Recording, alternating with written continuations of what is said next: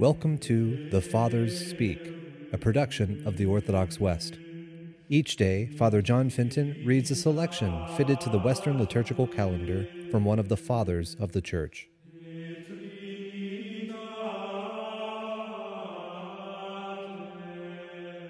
Let us listen to a portion of the Treatise Against Heresies by our Father among the Saints, Irenaeus of Lyon. If our flesh is not saved, then the Lord has not redeemed us with his blood, the Eucharistic chalice does not make us sharers in his blood, and the bread we break does not make us sharers in his body. There can be no blood without veins, flesh, and the rest of the human substance, and this the Word of God actually became. It was with his own blood that he redeemed us. As the Apostle says, In him, through his blood, we have been redeemed, our sins have been forgiven. We are his members, and we are nourished by creation, which is his gift to us, for it is he who causes the sun to rise and the rain to fall.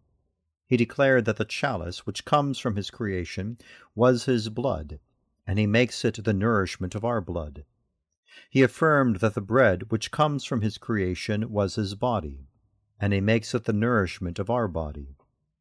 When the chalice we mix and the bread we bake receive the Word of God, the Eucharistic elements become the body and blood of Christ, by which our bodies live and grow.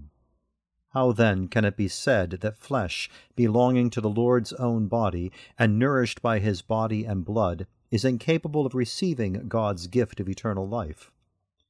St. Paul says in his letter to the Ephesians that we are members of his body, of his flesh, and of his bones.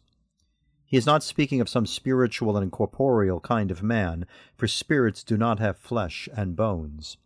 He is speaking of a real human body composed of flesh, sinews, and bones, nourished by the chalice of Christ's blood, and receiving growth from the bread which is his body. The slip of a vine planted in the ground bears fruit at the proper time.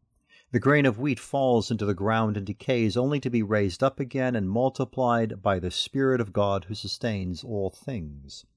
The wisdom of God places these things at the service of man, and when they receive God's word, they become the Eucharist, which is the body and blood of Christ.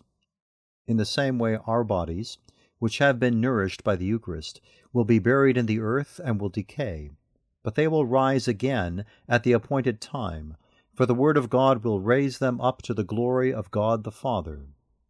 Then the Father will clothe our mortal nature in immortality, and freely endow our corruptible nature with incorruptibility, for God's power is shown most perfectly in weakness.